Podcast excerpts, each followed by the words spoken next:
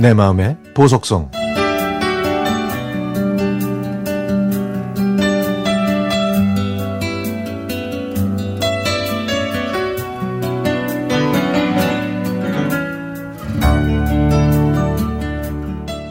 저는 초등학생 때 소아마비를 앓고 있는 오빠를 부끄러워했습니다.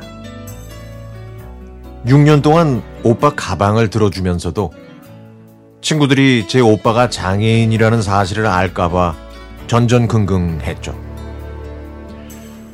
하지만 이 사실을 알게 된 친구들은 저에게 이전과는 다른 눈길을 보냈습니다. 안 됐다. 오빠는 언제쯤 걸을 수 있어? 그 짝대기는 뭐고? 또 기부스는 뭐야? 그래서 저는 초등학교 다닐 때는 무척 소심했습니다.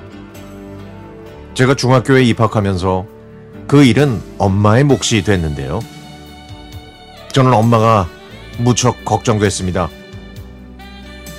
엄마도 사람들이 쳐다보는 눈길을 피할 수 없을 텐데, 아, 오빠가 엄마랑 가는 걸 원하지 않을 텐데 하면서요. 왜냐하면 사춘기를 겪고 있었던 오빠는 매사에 부정적이었거든요. 왜 자기를 낳았냐? 나는 왜 이 모양으로 살아야만 하냐? 하면서 말이죠. 모든 게 불만이고 불평이었습니다. 명절에 사촌들이 저희 집에 오면 오빠에 대해서 이렇게 말하곤 했습니다. 아유, 장애를 가졌으니까 노력을 더 많이 해야 되는데 공부는 안 하는 거야? 에휴, 정말 한심하다 너. 외숙모 속만 썩이고 나라면 정말 악착같이 공부할 텐데 말이야. 이 말을 들으면 저는 오빠 편을 들고 싶었습니다. 오빠는 몸이 편하질 못해서 공부하기가 더 힘들거든요. 그런데 왜 장애를 가진 오빠한테 세상의 높은 잣대를 대는지 모르겠습니다. 오히려 저는 몸이 불편하지 않은 우리가 더 열심히 공부하고 일해야 한다고 생각했죠.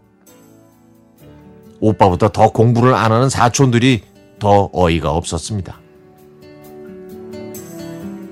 세월이 흘러서 오빠는 기술을 배웠고 저는 대학생이 됐습니다.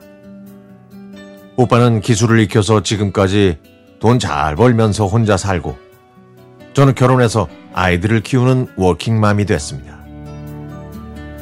오빠는 결혼할 기회가 여러 번 있었지만 여자를 고생시키고 싶지 않다며 끝내 이별을 선택했죠. 오빠는 집도 있고 가게도 있는데 아직도 결혼하고 싶지 않다고 합니다. 저는 오빠가 외롭지 않았으면 좋겠는데 오빠는 우리나라에서 장애인으로 사는 건 눈치가 많이 보인다고 합니다. 배우자한테까지 그런 눈치를 주고 싶지 않다면서요. 저는 이제 초월할 때도 되지 않았냐고 가볍게 얘기했지만 오빠는 불쌍하게 쳐다보는 사람들의 시선이 싫다고 했습니다. 아내와 자식들한테는 그런 걸 보여주고 싶지 않았을 거예요. 오빠는 오늘도 저한테 전화해서 올 때 아이스 커피 하나 사달라고 합니다. 그런 심부름을 시키는 이유는 바로 저를 보고 싶어서죠. 제가 이제 마흔이 넘으니까 이제는 오빠의 전화를 기다리게 됩니다. 그게 오빠가 잘 살고 있다는 작은 외침이며 하나뿐인 동생에게 응석 부리고 싶은 하루의 끝이니까요.